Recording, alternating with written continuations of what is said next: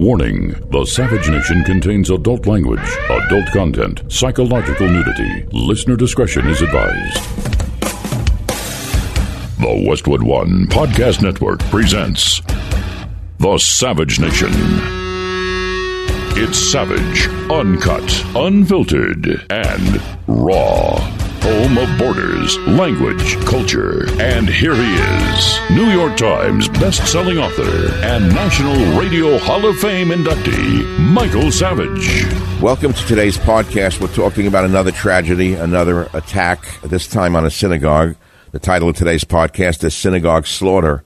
Let me ask you, listener, who do you blame? Well, the media blamed Donald Trump immediately, which, of course, is typical of them. We saw that attack this last weekend on a synagogue in San Diego. The shooter was a well-known anti-Semite who he said himself was not a conservative. He didn't even like Trump. He hated Trump. The media didn't say he hated Trump. They made it sound like he was doing it for Trump. Now, we can't check boxes that we could put people into every time a lunatic, madman attacks innocent people, whether it be this time in a synagogue or a mosque in New Zealand, or a black church in the Carolinas. But it seems to me religion has been under attack lately all over the world, and we don't have an easy answer as to why. But what can we do here to lessen the possibility of such slaughter? Well, the lessons have been learned, and we have to come to the realization, Uh, as the Israelis learned, that you need to have a Bible in one hand and an Uzi in the other, meaning arm yourself. Many will say, oh, you have to leave it up to God or it's all part of God's plan. That's nonsense. Faith is good, but blind faith is foolishness. I wrote, I wrote a book about this entitled God, Faith, and Reason. I highly recommend my own book. Listen to the last part of that title, God, Faith, and Reason. Reason.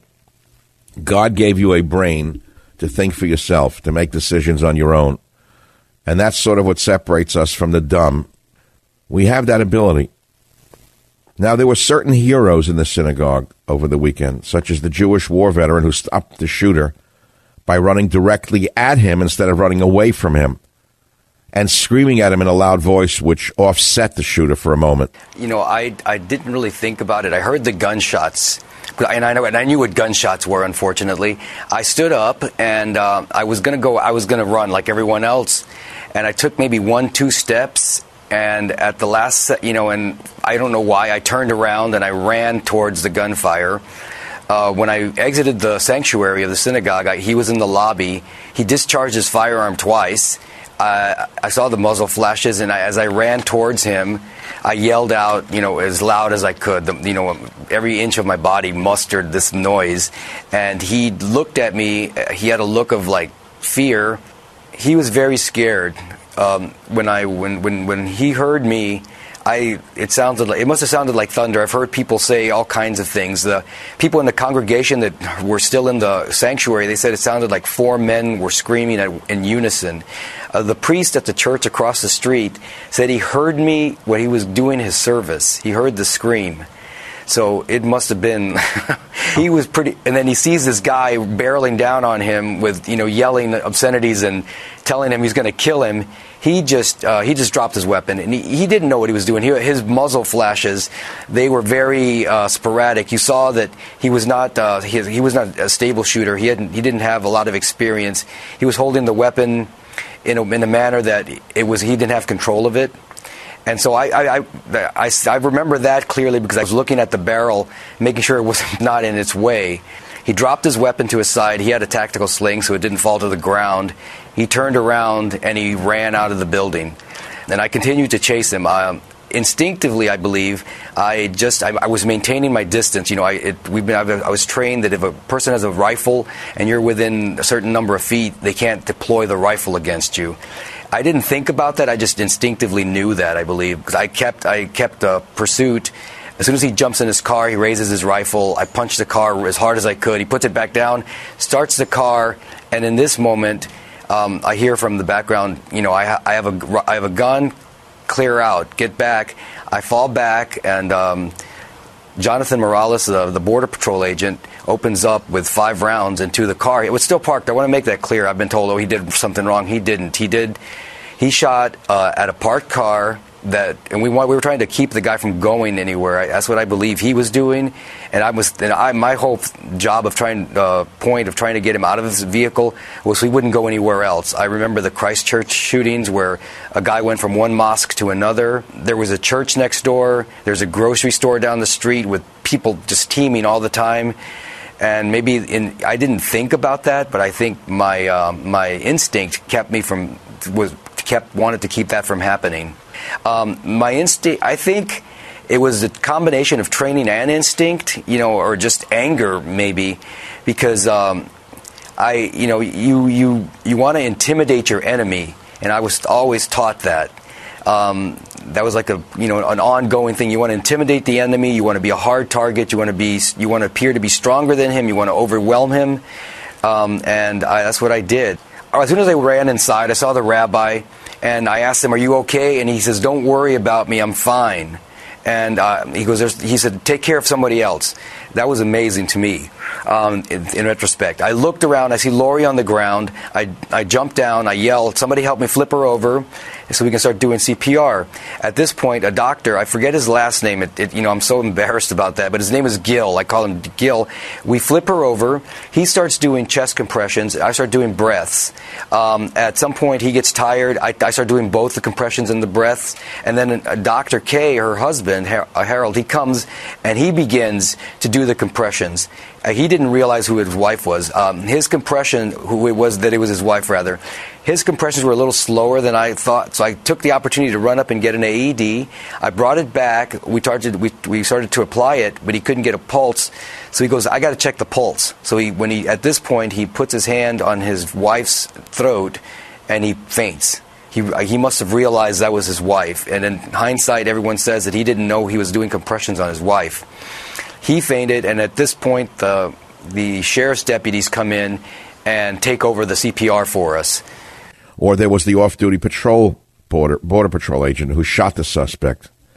These are men who realize you don't have to let something happen because they think God wants it to be that way. These are men who know that they have to take matters into their own hands and do it quickly. I think we all have to come to understand that we can't dream or wish for a world that no longer exists.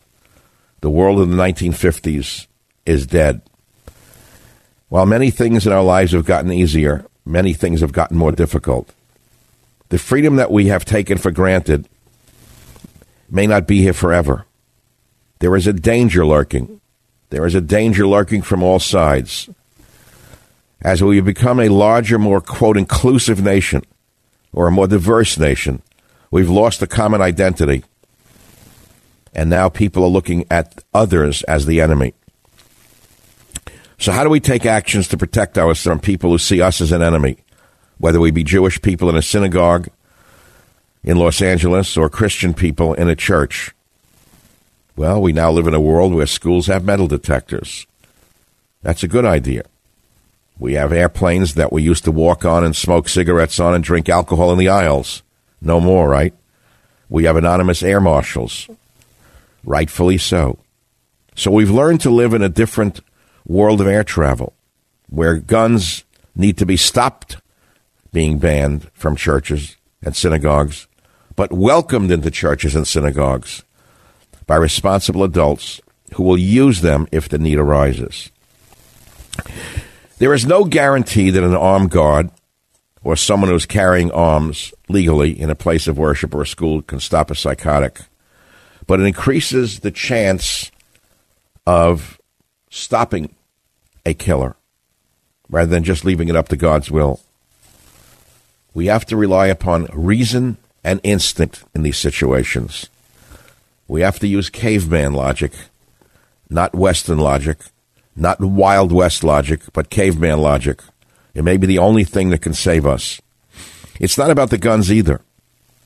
You now have people carrying machetes under their coats in the streets of uh, big cities. We have lunatics who should be in mental asylums pushing other people in front of moving trains. You have punks beating up people who are elderly in the streets just because they're uh, older white people. And so you have to be aware now all the time. Then you have the Harvard-trained lawyers who defend these psychotics and allow them to get away with it, with literal murder. Always have sympathy for the devil to them. They will attack you if you try to defend yourself. They will attack the police who are trying to defend us. That's what's going on today. But it's better to be judged by X than buried by Y. We can't let the lawyers destroy society entirely. Michael Savage, a host like no other. How many times have people said, oh, I wish this double chin would just go away? From now until Mother's Day, your wish is our command with GenuCell's outrageous Mother's Day sale. Double chins, ugh, sorry, sagging jawlines, turkey necks. Well, they're real problems in most older people. Introducing the new GenuCell jawline treatment formulated with M D L technology. Listen to Robin S. from Lubbock, Texas, who wrote, she said, I put that jawline cream on my neck like two or three days ago. That is the best my neck has looked in over twenty years. Several people told me my face looks young. I really am happy. Sure, you could use expensive or harsh treatments to look younger, but why would you do that? This is the last week to get the GenuCell jawline treatment absolutely free when you order the classic GenuCell for eye bags and puffiness. And with its instant effects, see results in the first twelve hours. Guaranteed or you get your money back. Please go to GenuCell dot com. That's GenuCell dot com. Or call eight hundred S K I N eight nine one. That's eight hundred S K I N eight nine one. A surprise Mother's Day premium gift comes with all orders. Right now, call eight hundred S K I N eight nine one or visit GenuCell dot com. That's GenuCell dot com. The Savage Nation. It's Savage on Demand. But let's not forget the role of the media in this madness. They make these killers into stars. They tell us everything about their lives. And they make them look like superheroes. You know, you think that deters the next murderer in a synagogue or an airplane? No, that makes the next lunatic sitting in his room alone possibly uh, start to dream about getting national airtime, making him into a celebrity. Did you know that the loser who did this in the synagogue published his manifesto nearly a month before, trying to pull off the attack, in the same way the New Zealand killer did? The Las Vegas shooter, remember him? He was also said to be looking for a way to go down in history. They see infamy by highlighting every aspect of their sick lives. Then you have certain news networks, such as the evil C N N, blaming this shooting on President Trump. Now, this is the same President Trump who has Jewish grandchildren. Let me repeat this. I want you to see how sick C N N is and how they have to be constrained. This is an epidemic, and we have a president who will not, who not only will not acknowledge that we have an epidemic of white nationalist terror after New Zealand said just a few people, he's providing the mood music for it. That is the reality we face. Yeah, I think the president needs to at some point look in the mirror and you understand that the rhetoric, the words he uses in all of this, inflame this a big part of what's going on in America, give permission to the most craziest people in America. And it happens in part because there's a climate set at the top of unbelievable, constant lies and hostility and, and division in this country, not only as policy, but has uh, with his affect. The conspiracy theories cited by these neo-Nazis in Pittsburgh and New Zealand and now outside San Diego, conspiracy theory that Trump never condemned and actually uh, seemed to support. And we don't know if it has any connection to um, to the politics that's going on. But I mean, it would be a stretch To, to say that it doesn't. Somebody that's anti-immigrant in California, the anti-immigrant hate and refugee that's going on in the country, what happened at the Tree of Life, and then you couple that with the president's language, it's a big problem. And remember, Donald Trump just over the last couple of days have been defending what he said in Charlottesville. And it echoed, called back into our memory, right? Something that just happened not too long ago. What happened in Pittsburgh?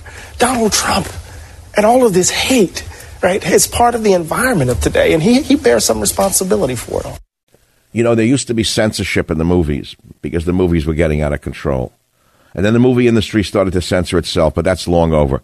There must be censorship of the news media. I'm, I'm calling for censorship, particularly of those that would blame Donald Trump for this kind of slaughter. This is insane. America's heart is with the victims of the horrific synagogue shooting in Poway, California, just happened. Our entire nation mourns the loss of life, prays for the wounded, and stands in solidarity with the Jewish community. We forcefully condemn the evil of anti-Semitism and hate. The president has Jewish grandchildren. Do you know why? Because his beautiful daughter, Ivanka, converted to Judaism when she married her Orthodox Jewish husband, Jared Kushner. This is a president who has Jewish grandchildren. This is a president who called the rabbi of the synagogue, who lost his fingers in this attack, and comforted him at a time like this. Here we are in the lobby on one of the holiest days of the year, the last day of Passover, smiling at each other. I turn around and I see a sight that I undescribable. Here is a young man standing with a rifle, pointing right at me. And I look at him. He had sunglasses on. I couldn't see his eyes. I couldn't see his soul. I froze. I, my first concern was, what's with Lori? And as soon as I did that, I took a look, and more shots came running right at me. And I lifted up my hands. I lost my index finger on this hand. After four hours of surgery yesterday, they're trying to save the index finger on the left hand. I turned around, and I saw the children that were playing in the banquet hall. I ran to gather them together. My granddaughter, four and a half years old, sees her grandpa with a bleeding hand, and she sees me screaming and shouting, "Get out, get out!" She didn't deserve to see her grandfather like this. And yet C N N uh, twisted themselves into such hatred that they made him the reason for racism, anti-Semitism, terrorism. When you consider the language that we have been discussing over the last couple of days, especially with Joe Biden getting, getting into the race, what the president has said, making excuses, revisionist history about what happened in Charlottesville and on and on, one has to wonder, as a thinking, rational person, if he means those words instead of trafficking in bigot- bigotry, yeah. in racism, in anti-Semitism, in hate, and making excuses for us. I want to believe it. You don't believe him. We all saw and we all know that he didn't say a word about the black churches. We all know yeah. that he didn't say a word condemning Steve King, the congressman from uh, Iowa. So it's time after time after time after time. No, but you, no, you don't want to, say, don't you want to believe this. It. You want to. We I need to, know. But I don't know that we can. Yeah. This is a society that cannot survive. There has to be a recognition that there are mentally ill people in the news business with not intellectual dishonesty, but true madness. But we have to do more. What we have to do is remember that just as schools are generally protected now by armed guards, and some schools have metal detectors, so too must houses of worship have armed guards and houses of worship. I do not think it is unreasonable to demand that every police department in the United States of America take some desk jockeys who are sitting there waiting to collect their pension and put them on assignment inside and outside houses of worship when prayer sessions are held during services. Do you know what percentage of police forces do nothing but sit there and count their four oh one k's all day long and count their pensions? I know it's embarrassing to listen to it. What percentage of a police department could be assigned to houses of worship? We don't need to hire anyone new.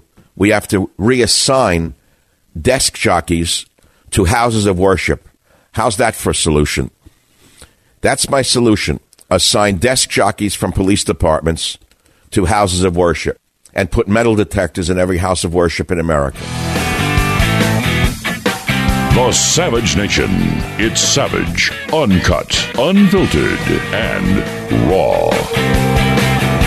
All right, welcome to the Savage Podcast. We are talking today about stopping future attacks on houses of worship. We're also, at this point, talking about guns is what we are talking about. And if you have comments to make on any of these subjects, you will get on the show. North Carolina, Rich, line three, go ahead, please. When I lived up north, I was afraid of guns. When I moved down south, I became afraid of the law when it comes to it. But I did learn something over the last twelve years. I have a concealed weapon and uh, training beyond that. Uh, the more I learned, the less afraid I became, as I said, of, of weapons. I also learned a lot of things uh, in Florida. Rich, say that again. When you lived up north, you were afraid of guns. When you moved down south, you what? Well, I, when I moved down south, I got more involved, and I started to learn more about it. Up north, it's very difficult to get a concealed weapon permit. Oh, no, but up north, you're afraid of guns. Down south, what are you afraid of? Well, no. It's not that I was afraid of it. I didn't know anything about them. And when I went down south, I learned more because I actually got formal training. Right. The Southerners are, are more uh, um, macho and more gun gun gun savvy. Yeah, you're going to... You're, In plain English, the Southerners have a gun culture, and they're not afraid of the weapons, and they know how to use them, right? Exactly. Exactly. They're better trained, like in shotguns for hunting and, and rifles and so on. Uh, what I was That's why most of the military consists of Southerners, by the way. Most of the officer corps are from the no, South. Nothing, nothing wrong with that. I, the point I want Well, it is, according to the lawyers who run run America and run the media. They're, they're all Nazis and uh, things well, like the, that. Well, the lawyers are... According to the media, everyone who owns a gun is a Nazi. uh, not, not so very... Except their own guards, of course. Sorry. well, I what, one thing, I, as a citizen... There is training out there. When you go for licenses, they give you a psychological test so that if you carry a weapon for a corporation, they have access to that. Uh, the position I was in, I did carry a weapon for twelve years. I was trained by ex-police. All right. Well, thank you. So when you were, lived in the North, you're afraid of guns, and you live in the South, you're afraid of lawyers. You didn't say that. I'm paraphrasing what you should have said. Wow. I want to tell you that at this point in the podcast, we're going to play the montage of the media blaming the synagogue attacks on Trump. We are going to play a little later on in the podcast the C N N panel saying, don't believe Trump when he says he condemns the synagogue shooting, if you can believe this. We're going to play um, Mister Trump himself on the synagogue shooting. We're going to play all of the naysayers out there who blame him for everything. But I want to hear from you. Look, you're the Americans out there. You're the listeners of the Savage Nation. The question today was, what must be done to stop future attacks on houses of worship, right? Let's go to Matt in Marin County, California, of all places. Matt, are you there? Welcome to the program.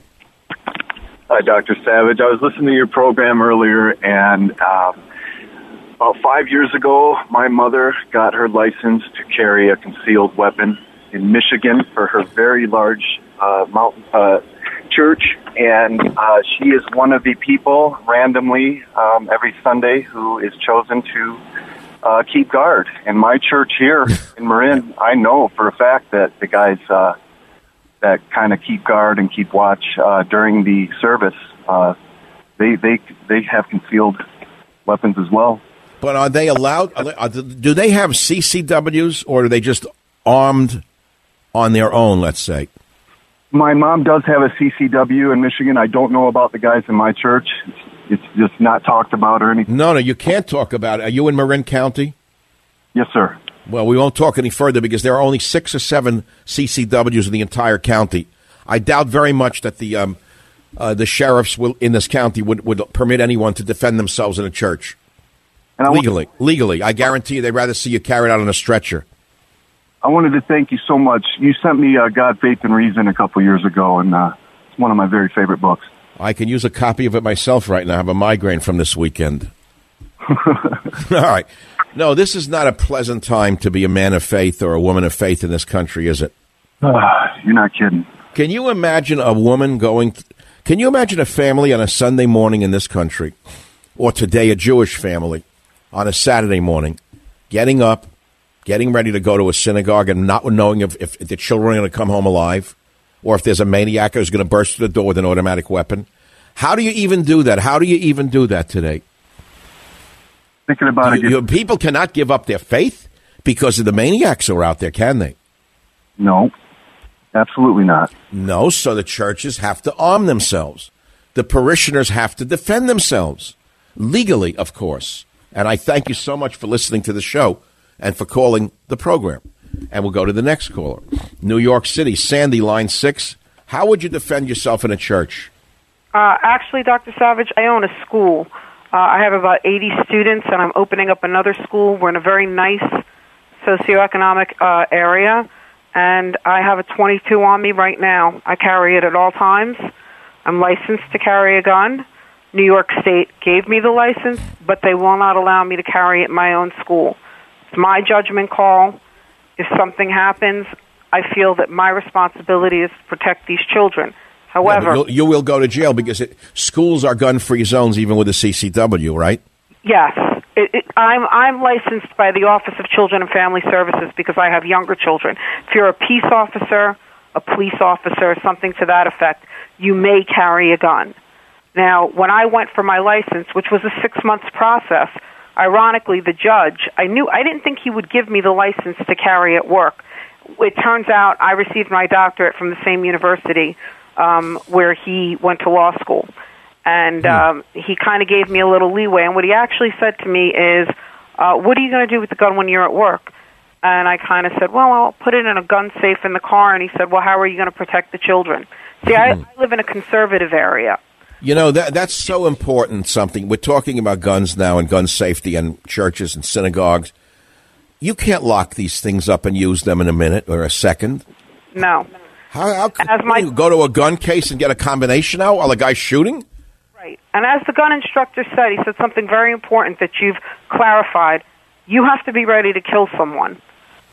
I have. You, you mean as a trained user of a defensive weapon in such a setting, yes. Yes, I have to be trained and willing to use it. And you know what? If I use it and I save eighty children in a building, they're going to try to lock me up. Everybody's going to come up and say, she wasn't supposed to have it. But what I stand to lose my businesses, I stand to lose my livelihood. But I think it's more important. Uh, with, with everything going on... Well, well, listen to the rabbi. Did you hear the soundbite I played? He looks up. People are in the lobby of the synagogue after services. And he turns around and here's a man standing with a rifle pointing at him. The man has sunglasses on, the kid, the shooter. And the guy starts to shoot. And the rabbi puts his hands up and loses his fingers. But meanwhile, people are dying around them. And a woman threw herself in front of the rabbi and died as a result. Yeah. That's the normal reaction, is to, is to freeze up and lift your hands to protect the bullet, keep the bullet from hitting you. That's the normal response, Sandy. Right, right. And I have And yet, wait, security men- in that synagogue, there was a Jewish Iraq war veteran who actually ran at the shooter. He ran at him. He didn't run away. It's an amazing story that's worth talking about. Iraq war vet who rushed towards San Diego synagogue shooter speaks out. I put it up on michael savage dot com. It's an amazing story, Sandy. I have to tell it for a minute. He said, I heard gunshots. His name is Oscar Stewart. He heard gunshots. I, everybody got up and started trying to get out the back door. So I, for whatever reason, I didn't do that. He didn't run out. I ran the other way. I ran towards the gunshots.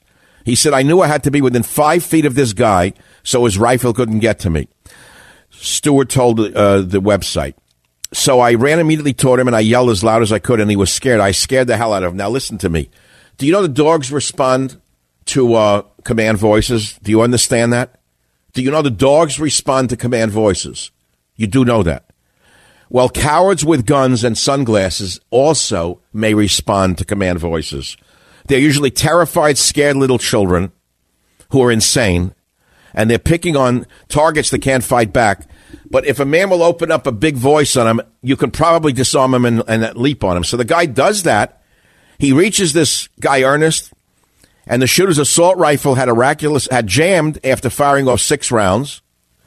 And then this punk runs out of the synagogue with this man chasing him. Now, this man, Stewart, served in Iraq as a member of the Army from March oh three to April oh four. Before that, he worked in the Navy as a bomb disposal tech. And he said, I served in Iraq. I never thought I'd hear gunfire ag- again. He says he credits off-duty patrol agent Jonathan Morales for jumping to action with him. And once the shooter got inside his car, Stewart said Morales joined him and opened fire on the shooter. He said, clear back, I have a gun. He fired five rounds into the car. Police later caught up with the shooter and arrested Ernest on I fifteen and found the rifle in his front passenger seat. He gave up like the little sissy that he is. He gave up like the little sissy that he is. So there's a lot of elements to the story. The gun jammed. Thank God or more people would be dead. But this man, a war veteran, Oscar Stewart, ran after, ran at him, even though he didn't know the gun would jam. Do you understand he ran at him before the gun jammed? He had no gun. The gun was his big voice. And he ran toward this guy, and he didn't get killed. It was an act of God that he didn't get killed. And he chased off the uh, gunman on his own. So there's a lot of elements to this story to remember. The same synagogue gunman set fire to a mosque. The F B I got tips about the synagogue shooter's manifesto minutes before the attack. There are heroes of the Chabad of Poway. And again, before we leave this discussion for a moment, I have another couple of calls. I want to repeat, those of you who are not Jewish or those of you who are Jewish who don't know anything about Chabad, they're amongst the most politically conservative of all the Jewish sects, S E C T S. There are sects in all religion. They're the most conservative politically. They're very patriotic. They love America. And they're not they're the furthest things from liberals you could ever imagine. Texas, Laura, line four, you're up on the Savage Podcast. What's your position?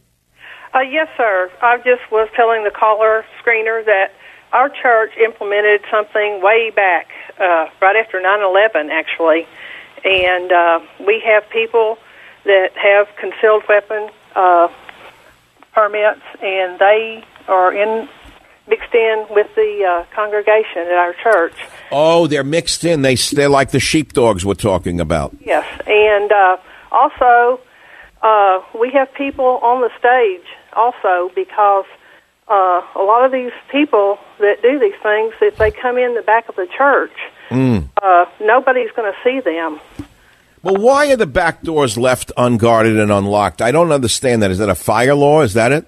I don't really know, but I know that even at our uh, entrance when you first come in, we even have people there that... Uh, You well, I, look, I think common sense would, would indicate that we're living in a new world now with a lot of sick people out there who are choosing houses of worship. And I think we need we need metal detectors at the front door, and uh, back doors need to be locked from the outside where they can only be opened from the inside.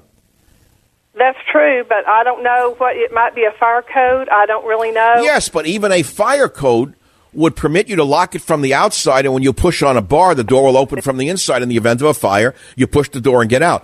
Now, of course, that wouldn't stop two or two people from hurting you. You have one maniac come in and open the back door, and the guy comes in. Okay, so you could say we need an armed guard at the back door as well, right? But we do have people, yes, but if you walked up to the church, you wouldn't know who they are. They are just... I love that, but you see, you're in a sane state. You're in Texas. Yes. I live in the insane, insane state of California. Texas. I live in the insane state of California where a man can drop his pants and defecate in front of a restaurant in the streets and not be arrested. He'd probably be taken in for a, a free meal after that by the by the mayor. Crazy out there. No, it's crazy. But look, I built my life here. I've been here since nineteen seventy-four. I built a beautiful life for myself, and I'm not going to let a bunch of crazy liberals drive me out. They'll go before I do, I can guarantee you. Just, I'll drive them out before I leave. Thank you for the call. I'll drive them out of the state before I leave. I've been a voice of contention. I've been the only voice of contention in the city of San Francisco since I began a radio in nineteen ninety-four. I'm only the I'm, I'm the only alternate voice in this city, the only local guy who came out here and made a life for himself, who is not a psychotic liberal. And I have been saying liberalism is a mental disorder and it will destroy us all in the end. Was I wrong? I doubt it. I'm Michael Savage. Thanks for listening.